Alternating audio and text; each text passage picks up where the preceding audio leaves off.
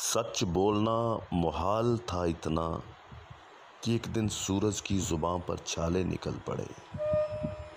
नमस्कार, आदाब, ज़िंदगी जिंदाबाद दोस्तों, मैं हूँ आपका दोस्त और होस्ट संजीव शाद हर कोई सच बोलना चाहता है, हर कोई सच के रूबरू होना चाहता है, हर कोई चाहता है कि सच हो। सच हो, सच सुने, सच दिखाई दें, लेकिन सच सिर्फ़ दीवार पर ही पड़ा जाता है। कि सदा सच बोलो। निश्चित तौर पर हम कितना सच बोलते हैं। हम कितने सच के पास हैं। पंजाबी दी कहावत है कि इन्ना सच ना बोल पोड़िया, कि कल्ला रह जाए। निश्चित तौर पर दुनिया में कितना सच है, कितना झूठ है, ये हमारा अंतर्मन जानता है कि हम कितने सच्चे हैं और कितने झूठे हैं। चेहरे पे सबके गर्दे मलाल है। जो दिल का हाल, वही दिल्ली का हाल है, दोस्तों। सच। अगर आप सच बोलेंगे, अगर मैं सच बोलूँगा, अगर हम सच के आसपास रहेंगे तो निश्चित तौर पर हम शिव हो जाएँगे। सत्यम शिवम सुंदरम, सावन का मस्त महीना, भगवान शिव की आराधना। आराधना के साथ एक संकल्प, एक जागरूकता, एक ऊर्जा एक उत्साह। किया हो, कम से कम कम से कम। हम अपने आप से तो झूठ ना बोलें। लोग अक्सर अपने आप से झूठ बोलते हैं।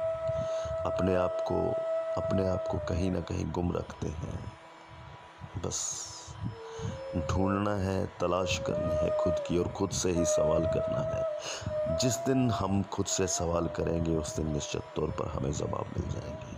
क्योंकि रास्ता किस जगह नहीं होता, बस हमको पता नहीं होता।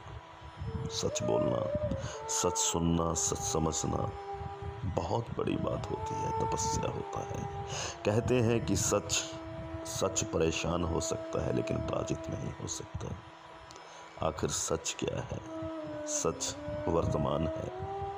सच कभी भविष्य नहीं हो सकता, सच कभी भूतकाल नहीं हो सकता। सच तो वर्तमान होता है, और सच कहने की हिम्मत, हौसला और जनून जिन लोगों में होता है, निश्चित तौर पर वो सत्यवादी हो जाते हैं। महाराजा हरिश्चंद्र की बात करें तो किस तरह के जीवन में उन्होंने उन्होंने उन्होंने दुख झेले लेकिन आखिर जीत सत्य की हुई। सच मानो अगर सच झूठ से डर गया होता तो पूरा शहर मर गया होता। आइए कोशिश कीजिए। हम किसी से सच नहीं बोल सकते तो कम से कम खुद से तो सच बोलें। कभी चिंतन करें।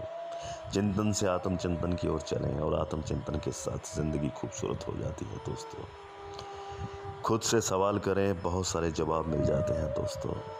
और जब जवाब मिल जाते हैं तो ज़िंदगी खुशहाल हो जाती है और खुशहाल ज़िंदगी हमेशा मुस्करा कर कहती है, ज़िंदगी जिंदाबाद।